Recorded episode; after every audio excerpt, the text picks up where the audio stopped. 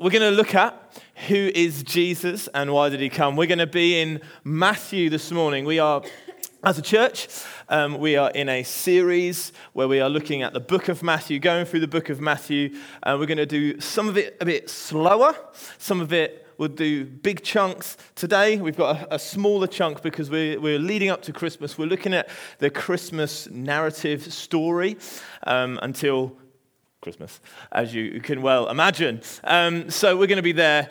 Uh, so do grab your Bible if you do not have that. Why don't you pop your hand up? If you don't have a Bible, you don't own a Bible, pop your hand up. Someone will bring it to you, and you can keep that. You can, we, we believe in the Word of God, and we want you, to, want you to have that. So if you don't have a Bible, pop your hand up, and someone will bring that to you. Um, I don't know if you've ever seen the film The Matrix. Has anyone ever seen The Matrix?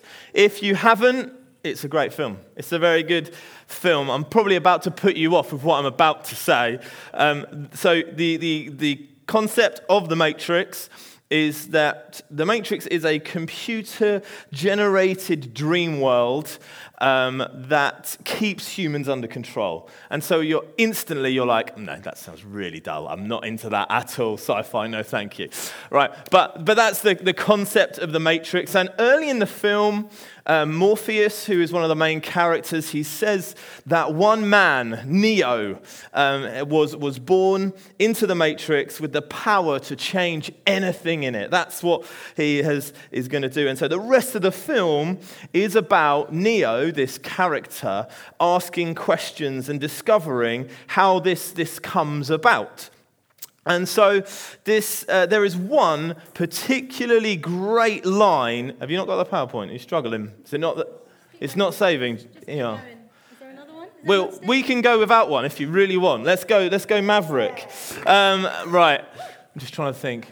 No, there's no bits. You're all right. Um, we'll go with that one. That's absolutely fine. Um, so there is a there's a great line in the Matrix. And uh, it, it's, it's the two pills moment. I don't know if you recall this in the film where, where Morpheus is sat there and you see his glasses. Have you ever noticed that Morpheus's glasses don't actually have straps? Just so clever, just sit on his nose. Um, and, and so his glasses, he's got the blue pill and he's got the red pill, and he says this to Neo This is your last chance. After this, there is no turning back. You take the blue pill, the story ends, you wake up in your bed, and believe whatever you want to believe. Or you can take the red pill and you can stay in Wonderland and see how far, how deep the rabbit hole goes. It's a very good, funky line. And so last week, um, Joe took us through the genealogy of Jesus' family tree. He took us, he took us through that, and uh, he, that was Matthew 1, verses 1 to 17. And he explained that Jesus is who they were waiting for. Jesus is the new Israel that's going to come. And he, and he does that. Matthew does that by explaining the family tree. And today, we will see a little bit more about how Matthew uses his gospel to take us, in the words of Morpheus, further down the rabbit hole further down to see who Jesus is by looking more at how he looks at how Christ came into the world. And so today we are in um, Matthew verse, uh, chapter 1, verses 18 to 25. And, and, Matthew, he is explaining how Jesus came into the world. And, and if you were a second century Jew reading this passage, um, uh, after reading the genealogy, Matthew, he would be expecting some questions to crop up. He would be expecting some questions for you to start asking. And so it might be what makes this Jesus guy so special? How did this all happen? Why does this child have such a dodgy family line? Like, that's, that's not okay to have such a dodgy family line. Who are his parents? Why them? There are loads of questions. And and all these questions flow from these two particular questions, which we are going to focus on this morning. Question number one who is Jesus? I, I, it would be like, I've heard, I've, I've read this family tree bit, but, but who is he? Who is this Jesus? Who is Jesus? And question number two is, why did he come? Who is Jesus and why did he come? And you, and you might be a Christian this morning and you might think, I know the answer. I know, I know the answer to that. Well, my, my prayer for you is the words of Morpheus you go a little bit deeper down the rabbit hole. That, that you go a little bit deeper. You begin to understand Christ on a deeper level. That you grasp fully how scandalous, how utterly scandalous the gospel is. That's my, my prayer for you this morning. And, and if you don't know Jesus yet, if you're, you're not a Christian yet, I, I, I would love you to come away with more questions. That's my heart, is that you come away with more questions. That again, you want to just go that little bit deeper down the rabbit hole. You want to see who is this Jesus a little bit more. I'm not going, I'm not going to be answering that question in all its completeness. All right, we've only got a little bit of time. Um, but, but I want you to go away with some more questions, asking that question a little bit more. And so we'll look at it in two parts. We'll, we'll break the question up. Who is Jesus? We'll focus on for a bit. And then we'll, we'll focus on why did he come. So let's read. We're going to be in verse 18 and we're going to see who is Jesus? Who is this Jesus? So, verse 18. This is how the birth of Jesus the Messiah came about. Have some water. This is how the birth of Jesus. Birth there is origins. So, the origins of Jesus. How did the origins of Jesus, the Messiah, come about? Jesus' mother, Mary, was pledged to be married. This is as close to married as you could possibly, possibly get at that point. Okay, so imagine like the first, uh, the, the night before you get married, but, but for a, a, a year. That, that's what it's like. Okay, and so they're doing that. And so she was pledged to be married to Joseph. But they came, but they, uh, but before they came together, he was, she was found to be pregnant through the Holy Spirit. Because Joseph, her husband, was faithful to the law and yet did not want to expose her to public disgrace. He had in mind to divorce her quietly. But after he had considered this, an angel of the Lord appeared to him in a dream and said, Joseph, son of David, do not be afraid. Similar phrase to what we hear in, in Luke that said to Mary, Take Mary home as your wife, because what is conceived in her, in her is of the Holy Spirit. She will give birth to a son, and you are to give him the name Jesus, because he will save the people from their sins. This, this scene, this scene in in, in Matthew's gospel is shining a light on a particular character. So in, in Luke's gospel, the one that Eilis read earlier actually, is, is, is focusing on Mary. But in Matthew, he's like, no, I want to focus on Joseph. He's pointing the light on Joseph. All right? Why? Why so much focus on Joseph this morning? Well, it's because Matthew wants us to see something. He wants to, to shine a light on something. And, and by focusing on, on Joseph, he is illuminating the outrageous and the scandalous nature of the gospel of the origins of who Jesus is. If you look at verse 19, get your Bible out, look at verse 19. I want you to see, I don't know if you spotted this. All right, look at how scandalous this is. This is the scandalous answer we get from Matthew about who Jesus is. This is how the birth of Jesus, the Messiah, came about. Mary was pledged to be married to Joseph, but before they came together, she was found to be pregnant through the Holy Spirit. Jesus is the illegitimate child of a laborer. That, that's, that's who the Messiah is.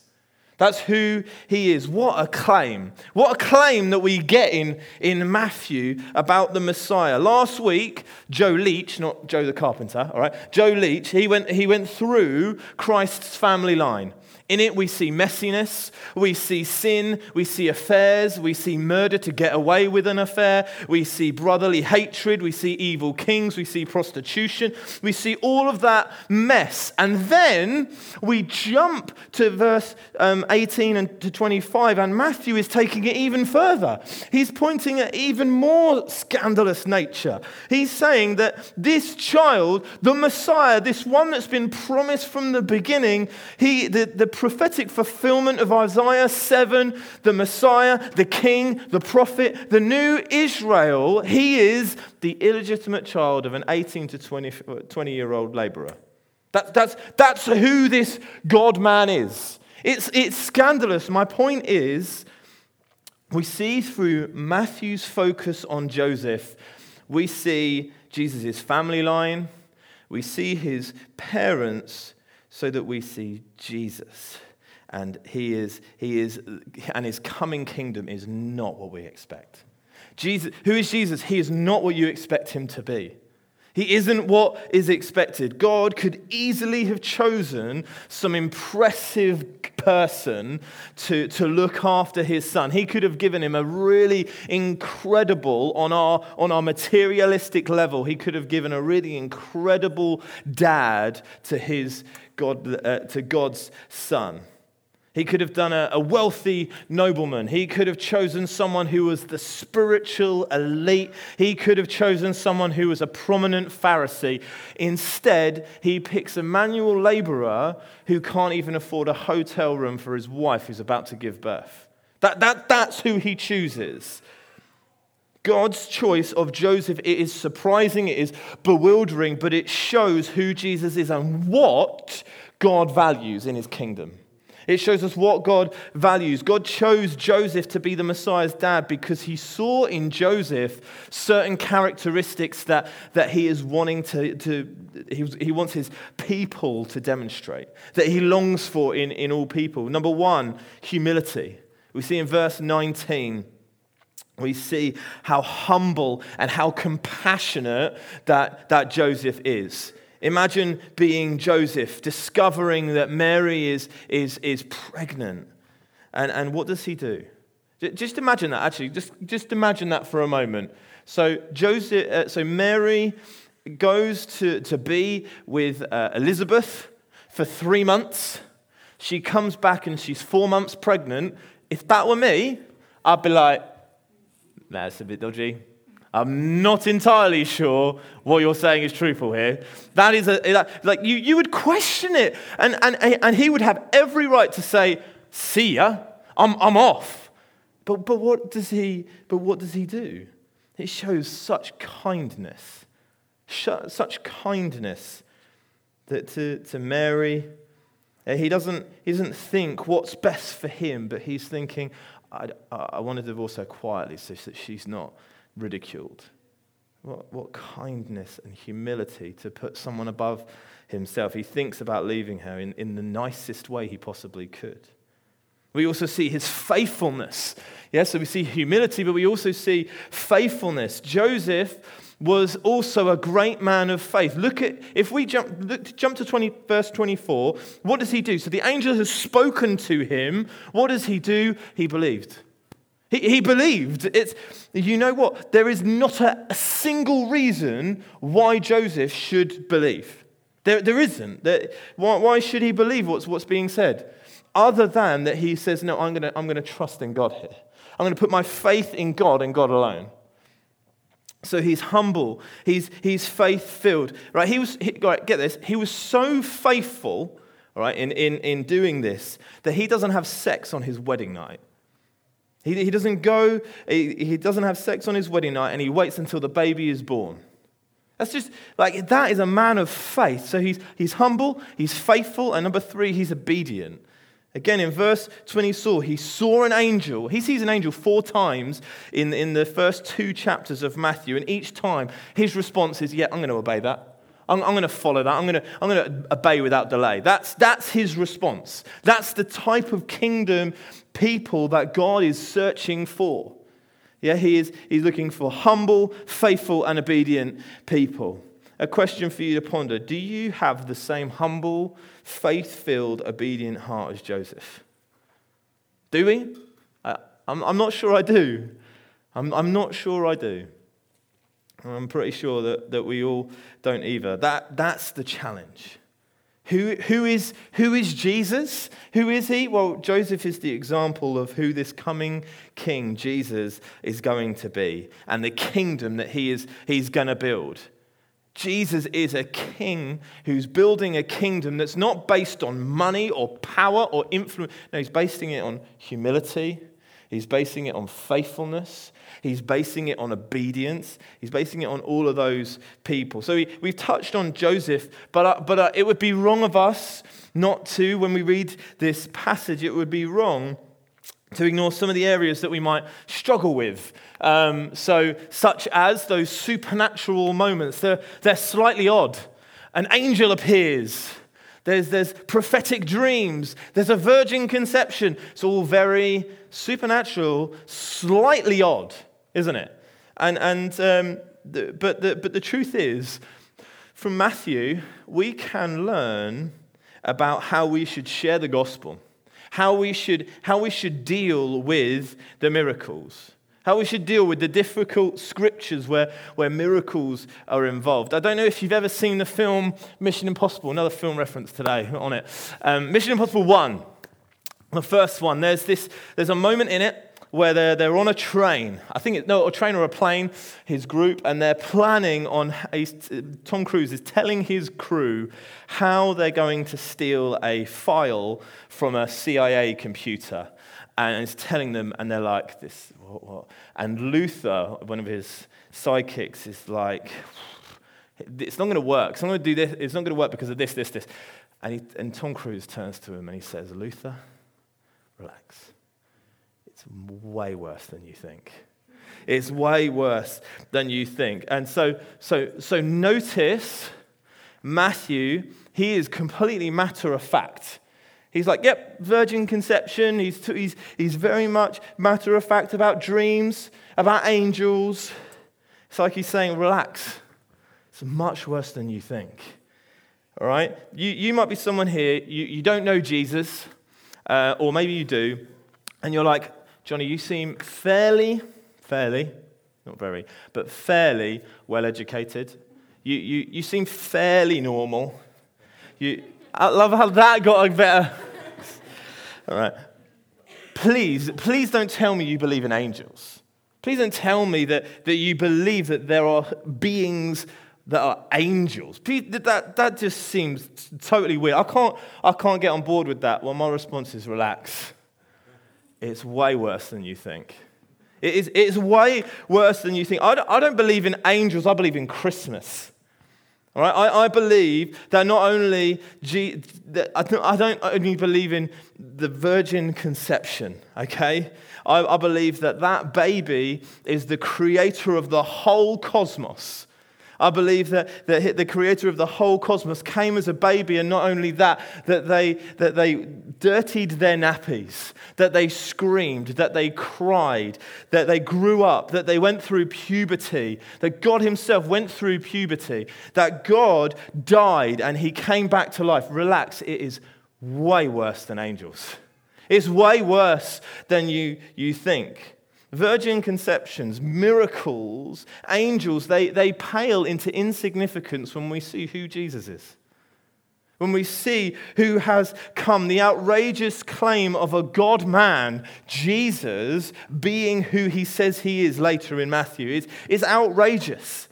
And we can apply this, relax, it's worse than you think. We can apply this to other areas of our lives.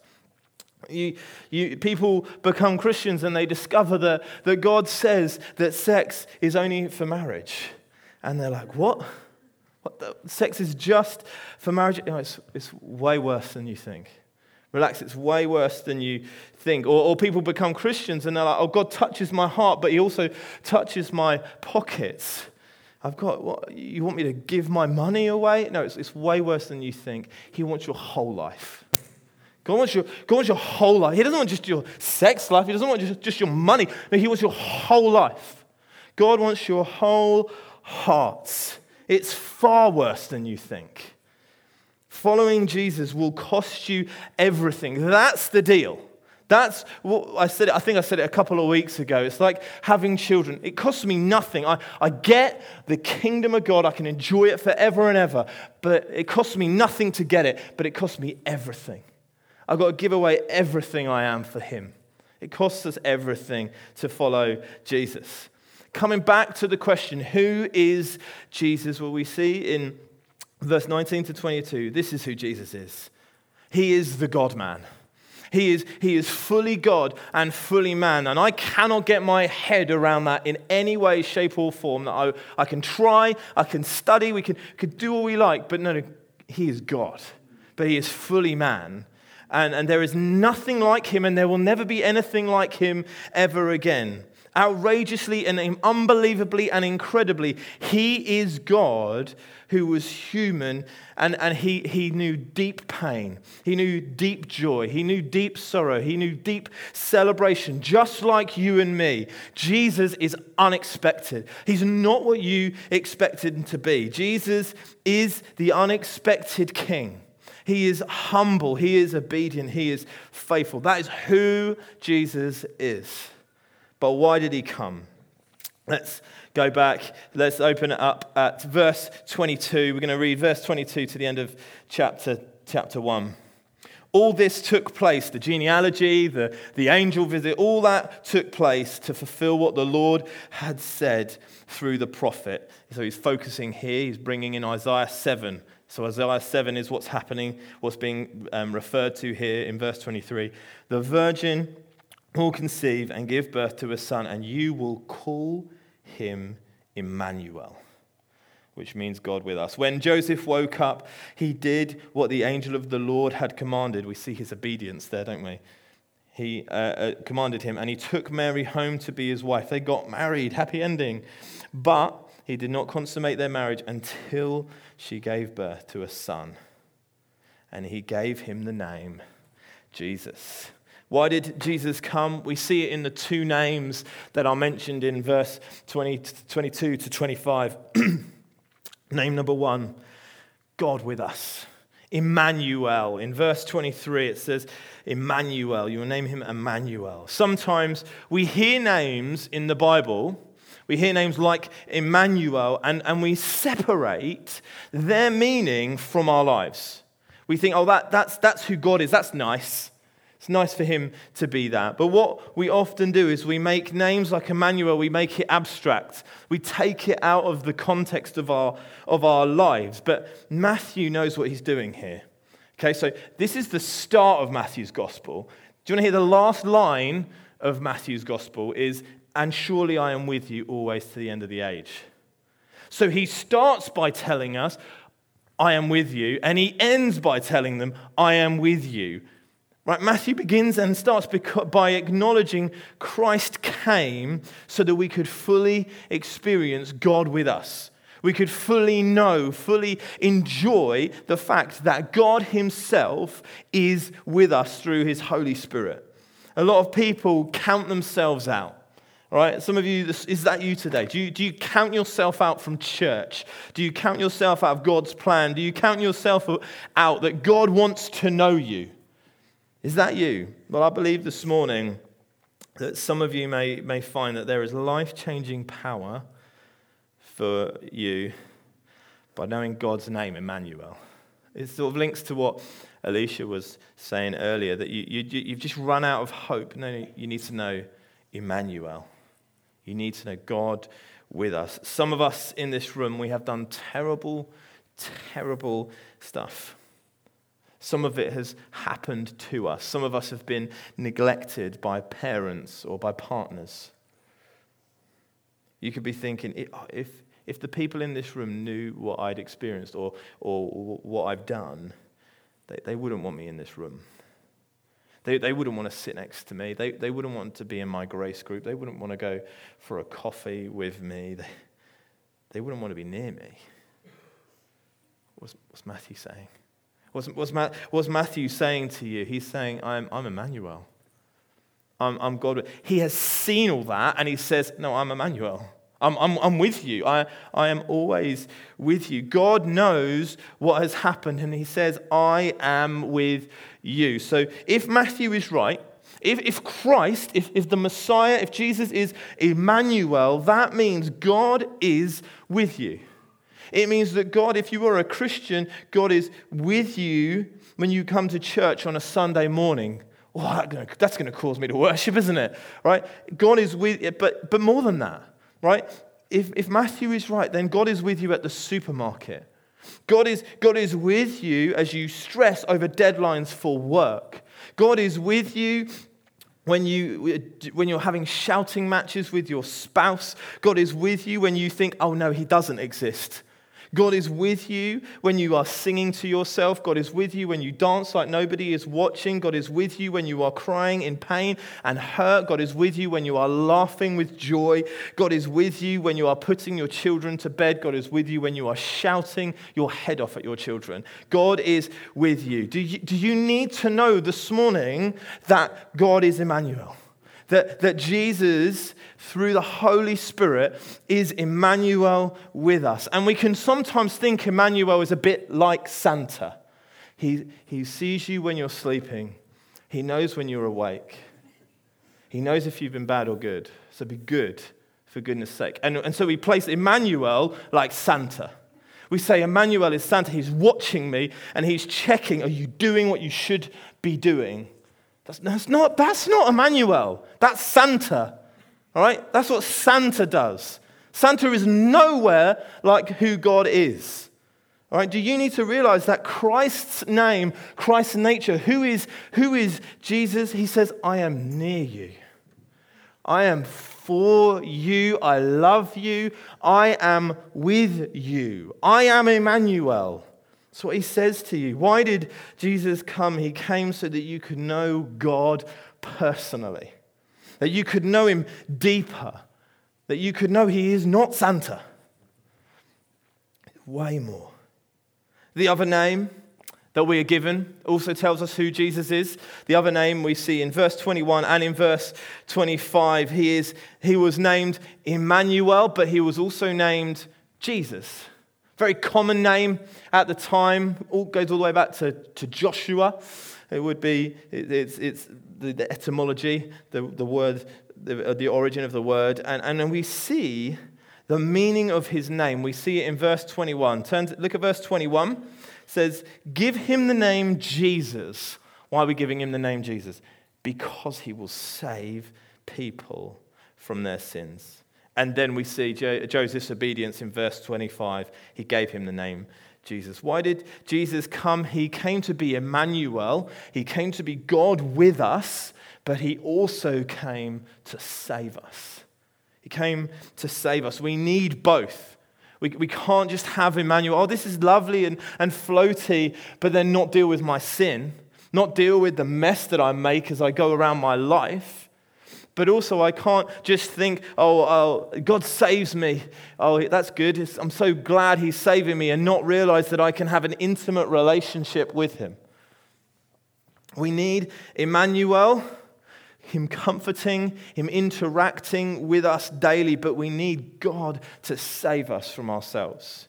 I need to know that I can dwell in the house of the Lord all the days of my life, but also I need to know that, that He creates in me a new heart I need to know both of those. I need to know that, that Jesus is Emmanuel and that he is God who saves.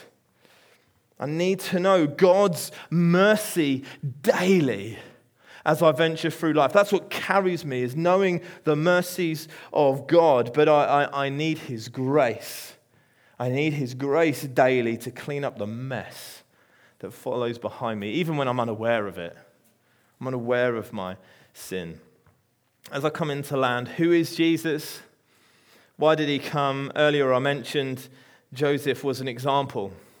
I said that Joseph was humble, that he was faithful, that he was obedient, but I, I, I didn't quite go hard on, on the point that it is not our obedience. It's not through our humility. It's not through our faithfulness that saves us. It is it's Christ's. It's Christ's humility, it's Christ's faithfulness, it's Christ's obedience. Who is Jesus and why did he come? Jesus is the true, humble king. He, he went from God's presence, he went from heaven to crying in a manger, a trough. He's God who gets into humanity. He feels the mess of humanity and he empathizes with every single person. God came to be faithful. Came to be faithful all the way to the cross Those nails that went into to, when Jesus grows up, goes to the cross, nail in, in each of his hands and his feet. That, that's our sin being pinned to the tree so that it is dealt with once and for all. It's through Christ's obedience that I can know Emmanuel, that the Holy Spirit can work in me.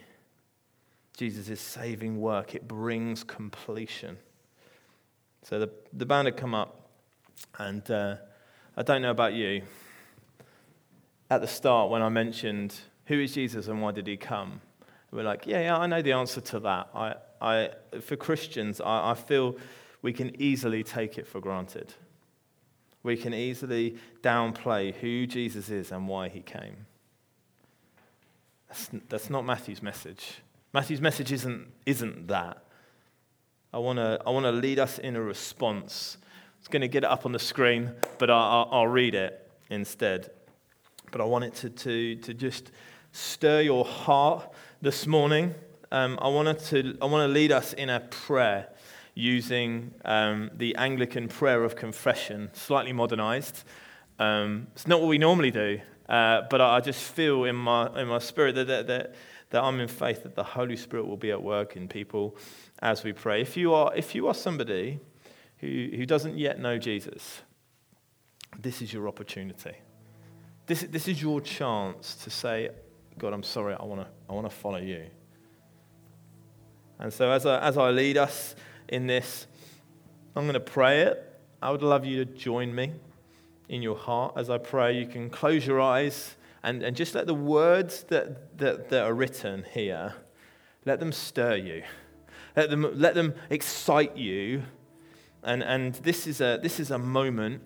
This is a moment where you can remind yourself who Christ is and why he came. So it's to remind yourself who Christ is. It's to pray. It's for you to pray for yourself and, and to confess that, that you are somebody who always need, is in need of God and at the same time, it's your opportunity to receive forgiveness. It, it's it, it, it, through this forgiveness through Christ's saving work, and then we're gonna then we're gonna sing, and and you can be and you can come going, no, I, I'm, I've dealt with it. Jesus has dealt with it on the cross. So let's stand, and uh, let's let this stir you. So, why don't you, just to help you focus, why don't you close your eyes? Why don't you, if you want to, put your hands out? But, but just focus in on God in this moment.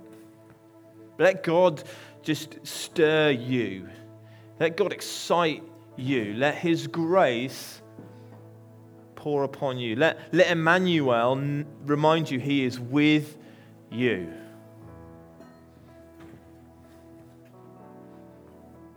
So as I pray, just let this stir you. Close your eyes. Most merciful God, we confess that we have sinned against you. And we have sinned against you in thought. We've sinned against you in word and in deed, by what we have done and by what we have left undone. We confess with our hearts that we have not loved you with our whole hearts. We have not loved our neighbors as ourselves. We are truly sorry and we humbly repent for the sake of your Son, Jesus Christ, have mercy on us and forgive us, so that we may delight in your will and walk in your ways to the glory of your name. Amen. Amen. Let's, let's worship. Let's, let's sing. Let's thank God for who He is and why He came.